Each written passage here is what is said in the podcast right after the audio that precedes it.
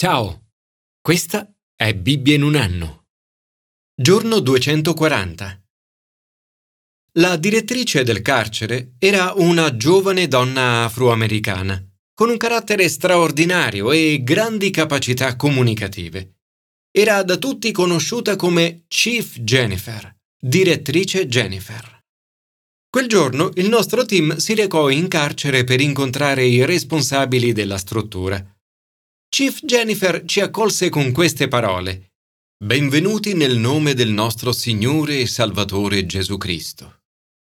Ci disse, il sistema carcerario negli Stati Uniti ospita mediamente 2 milioni e mezzo di detenuti. Ai contribuenti americani ognuno di loro costa circa 24 mila dollari all'anno. Di essi il 3% rimane in carcere a vita mentre il 97% viene prima o poi rilasciato. Vederli cambiare vita è quindi importante non solo dal punto di vista economico, ma anche e soprattutto da un punto di vista umano e spirituale, perché possano provare il significato della parola redenzione. Quel carcere era gestito non solo con giustizia, ma anche con amore. Tutte le cattive tendenze ed i comportamenti sbagliati venivano affrontati con amore. Nessun linguaggio volgare, nessun muro imbrattato, nessun comportamento irrispettoso. Abbiamo incontrato un gruppo di carcerati che avevano recentemente partecipato ad un corso alfa. Abbiamo ascoltato le loro testimonianze. Testimonianze di vite trasformate. Dio è amore ed è anche giusto. Nel suo libro Justice in Love, Nicholas Walterstorff sottolinea che la giustizia è un elemento indispensabile di ogni vero cammino d'amore. Commento ai sapienziali. Giustizia e povertà. Vivere in una nazione senza giustizia e stato di diritto è qualcosa di terribile. In società come queste, il male agisce senza freni e le persone, soprattutto le più povere, sono schiacciate e soffrono. In molte nazioni del mondo purtroppo la situazione è proprio così. Dove invece lo Stato di diritto opera, il vantaggio è doppio. È una gioia per il giusto e un terrore per i malfattori. Le persone giuste celebrano il trionfo della giustizia, ma per coloro che operano per il male è una brutta giornata. La giustizia permette di far crescere una società dove le persone si sentono protette e sicure, dove i poveri sono seguiti ed accompagnati. Uno dei motivi per i quali le nostre preghiere potrebbero non ricevere risposta è perché non ascoltiamo il grido del povero. Chi chiude l'orecchio al grido del povero invocherà a sua volta e non otterrà risposta. Signore, ti prego per la giustizia nel nostro mondo. Prego per coloro che stanno cercando di portare giustizia in ogni luogo del mondo in cui vi è ingiustizia. Commento al Nuovo Testamento. Giustizia e perdono. Molte persone temono il confronto e anch'io lo trovo difficile. Non si tratta solo della paura di essere rifiutati o di apparire impopolari ma anche del timore di peggiorare la situazione, alimentando il fuoco della rabbia e del risentimento. Alcune persone invece sembrano amare il confronto, ma desiderare il confronto per non vedere l'ora di dire agli altri ciò che si pensa, per correggere e criticare, non è sinonimo di amore. Paolo ama i Corinzi, eppure non si sottrae al confronto. Il suo amore lo porta a confrontarsi, anche se questo gli causa grande afflizione. Anche se questo gli causa grande afflizione, cuore angosciato e molte lacrime. Dice loro, non perché vi rattristiate, ma perché conosciate l'amore che nutro particolarmente verso di voi. Affrontare le persone con la verità può essere molto doloroso. Come in un intervento chirurgico, la verità può far male, ma anche curare. In tutti i casi siamo sempre chiamati ad operare con amore. Nel brano di oggi non sappiamo esattamente a chi o a cosa Paolo si stia riferendo. Potrebbe trattarsi dell'uomo che aveva denunciato in 1 Corinzi 5.1.5 e che viveva con la moglie di suo padre. Paolo aveva insistito perché venisse cacciato dalla Chiesa. Tuttavia, ora dice che quest'uomo ha ricevuto una punizione sufficiente. Li esorta a perdonarlo, a confortarlo e a riaffermare il loro amore per lui. Giustizia era stata fatta. Ora è il momento della misericordia, della grazia e del perdono. Paolo perdona velocemente. A chi voi perdonate, perdono anch'io, perché ciò che io ho perdonato, seppure ebbi qualcosa da perdonare, l'ho fatto per voi davanti a Cristo. Quando Paolo perdona, dimentica completamente. Non ricorda nemmeno il motivo per il quale era stato necessario perdonare. Un'amica di Clara Barton, fondatrice della Croce Rossa americana, un giorno le ricordò di una cosa crudele da lei subita molti anni prima. Clara sembrò di non ricordare nulla di quell'incidente.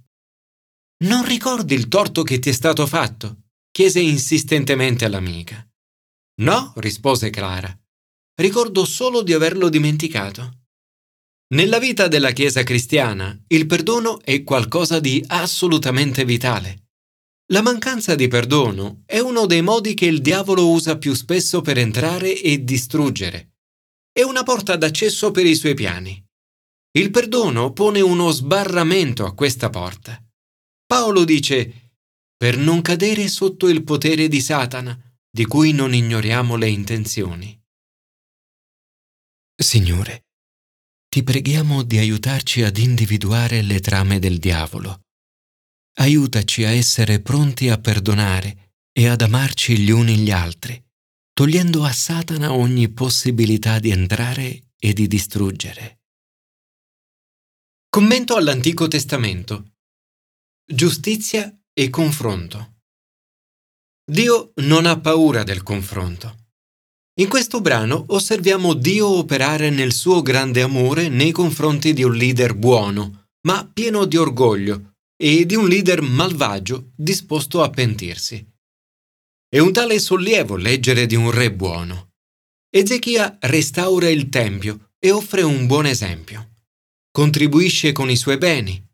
Il popolo risponde generosamente. Il Signore li benedice con cibo in abbondanza. È scritto, quanto aveva intrapreso, lo fece con tutto il cuore. Per questo ebbe successo. Un curriculum, quello di Ezechia, di tutto rispetto. Questo però non lo risparmia da una minaccia imminente. Sennacherib avanza e lo attacca. Ezechia risponde incoraggiando il suo popolo.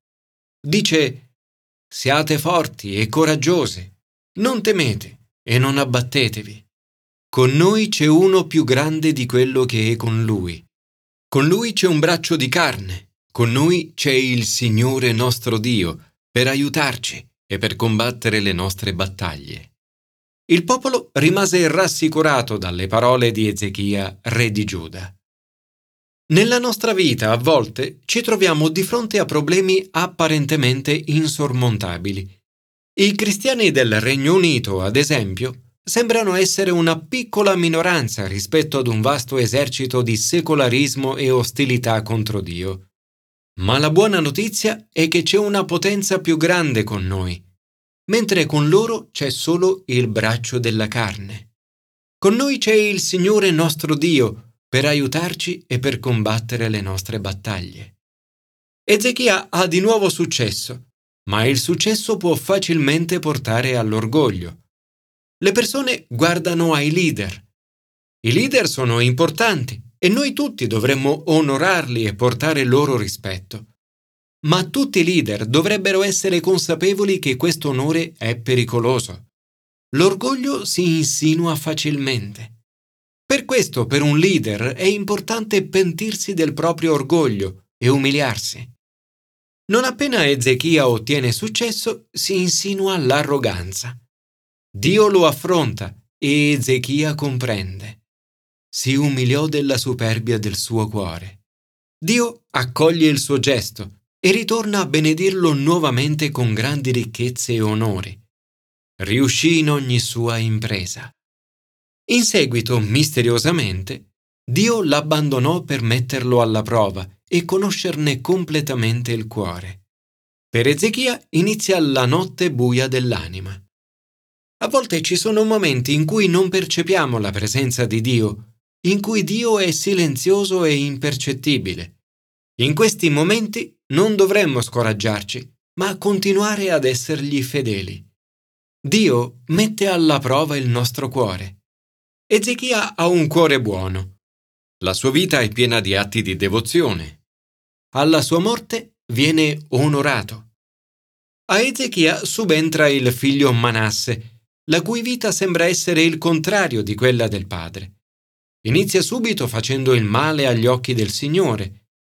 È veramente difficile pensare a qualcuno che abbia fatto più male di Manasse. Fece passare i suoi figli per il fuoco. Si affidò a vaticini, presagi e magie, istituì negromanti e indovini.